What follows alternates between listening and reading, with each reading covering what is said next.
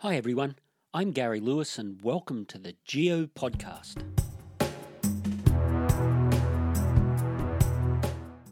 So, in this episode, I'm going to go through the evidence that we've got for the theory of plate tectonics. Now, plate tectonics is the universal and unifying theory that we have for many of the features that we have on our planet, including the shape and location of continents and the location of mountains and all of that type of stuff.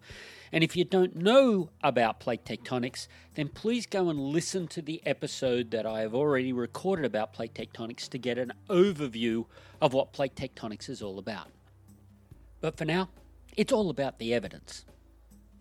So, probably the first thing that people noticed about our planet when good maps were available was that some of the continents look like, just by their shape, that they fitted together like a jigsaw puzzle. And I know that lots of people have tried to take a map of the Earth, cut around the shorelines of all of the continents, and try to click them together, and you get a rough fit but it's not until you realize that the continents spread out under the ocean a little and you cut out around the continental shelf area and then try to fit things together that you get a much better fit. Added to that is that you need to use a map that does not stretch out the continents. So, a standard map that we have of the Earth normally has the North Pole and the South Pole, which are just points stretched out to form lines. So the very top of the map on those projections has the North Pole as a line, and the very bottom of the map has the South Point, the South Pole, as a line. And that distorts the shapes of the continents as you move from the equator towards the poles. So, if you can use a projection where the continents are not distorted and you cut around the edge of the continental shelves, and then you try to put everything together, then you get fairly good fit of all of the continents. In particular, it was really noticed that the continents on either side of the Atlantic Ocean really fit in well together. So, South America fits really well into Africa, for example. And that fact alone started leading scientists of the day into thinking that the continents may have moved. The next piece of evidence is somewhat related to that because it was noticed that these continents have mountains that are located and that get disjointed by the ocean. But if you join the continents back together, like in the first part of evidence, you'll find that the mountain chains all link up. And this, followed by the age of the rocks on either sides of the oceans, also link up when you put the continents back together. So there's mountains and fossils on either side of what is now the ocean basins. If you move the continents back together, the ages of the rocks all link in together nicely, as do the mountain ranges. So shapes of continents, the location of mountains, and the ages of rocks on either side of the ocean basins all started to fall together to provide evidence that the continents may have moved. Now, I've just brushed over those few, but they were really the fundamental things that got people thinking that something strange was happening on our planet that moved land masses around.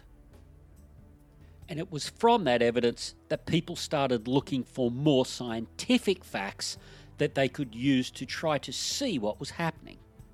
And one of the earliest pieces of data that they gathered was the location of earthquakes. Now, fortunately, large earthquakes can be measured from many, many miles away from where the earthquake took place. And in some parts of the world, including in Europe, there were people who were measuring earthquakes and locating them using the simple triangulation method from data that had been collected from three points. And the earthquake data, just the location of where earthquakes took place, if you plot them on the map of the globe, you will notice that they form bands around the planet. So 90% of the earthquakes take place along these bands or zones. We recognize these bands or zones now as the boundaries between the lithospheric plates of the planet. Now, there are 10% of earthquakes that don't play, take place on those boundaries, but that is further evidence that these huge slabs of rock are moving and, in the process of moving, build up stresses that are occasionally released as earthquakes. And we call those intraplate earthquakes. Likewise, if we go and map the location of all of the volcanoes that are active on Earth, we find they also fall into bands or zones around our planet. The biggest being the Pacific Ring of Fire, that I'm sure you've all heard about, where there are volcanoes all around the basin of the Pacific Ocean. And scientists now recognize that those volcanoes are related to subduction zones that are taking place where slabs of rock are being forced under continents, creating melting and then the formation of these massive volcanoes. So we have this zoning of earthquakes and volcanoes that are related to the boundaries of the tectonic plates. And that provides us great evidence for the plates actually moving.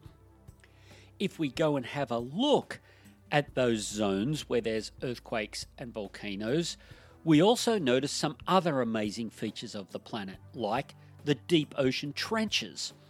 So, where one tectonic plate is being forced under another, not only do we get lots of earthquakes there, but the bending of the plate that's being forced down under the other plate creates a very deep ocean trench, a big linear feature as the plate gets forced down that, in fact, are places where the ocean is the deepest on the planet, like the Marianas Trench. Then, onshore from the trenches the volcanoes, so they're obviously related. Another piece of evidence for plate tectonics takes place in the middle of some ocean basins, like in the Atlantic, where we find this great linear underwater ridge that is now called the Mid Atlantic Ridge that runs right down the center of the Atlantic Ocean. And along that area, there are lots of shallow earthquakes and lots of volcanism taking place. And we recognize this as a place where plates are moving apart from each other, and the evidence supports that. Now, when rocks are collected from these mid ocean ridges, when they're close to the ridge, we notice that they're incredibly young. Then, as we move away from the ridge, the rocks get older and older, but there is a mirror image of those ages, with the ridge being the mirror. So, on either side of the ridge, the rocks get progressively older as you move away from the ridge. And this is evidence that new crustal material is being added to a plate on either side of the ridge. So you move away from the ridge in either direction and the rocks become older. We also notice that those rocks contain magnetic minerals that show us where the location of the Earth's magnetic field was when they were formed. And again, there is a reflection along the mid ocean ridge, a mirror image of those patterns from the ridge moving into the older rocks. Again, evidence that we have spreading taking place at the mid ocean ridges. And on land, if we go and look at rocks that form from the cooling of molten material, we can find those same magnetic minerals in them and find out where they were pointing when that rock formed. And by doing so, we can actually measure the motion of the continent over time.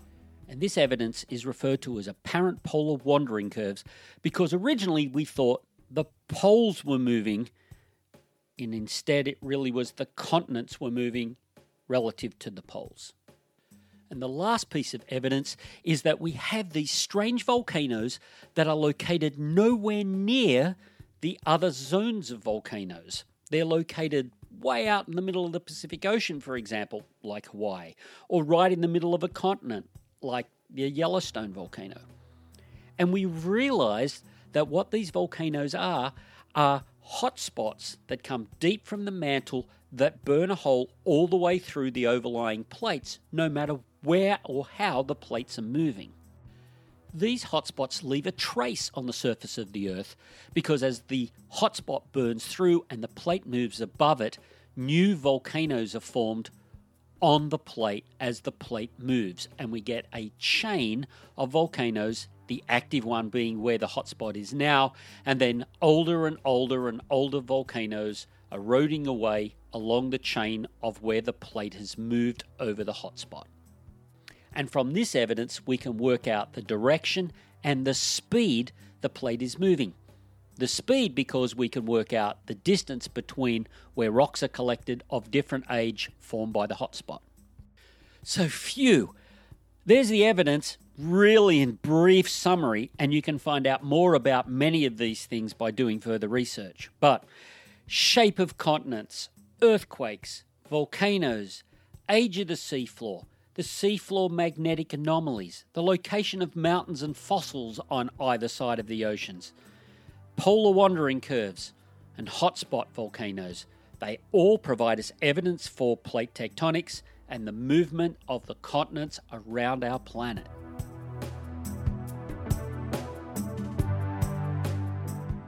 So that's it for this episode.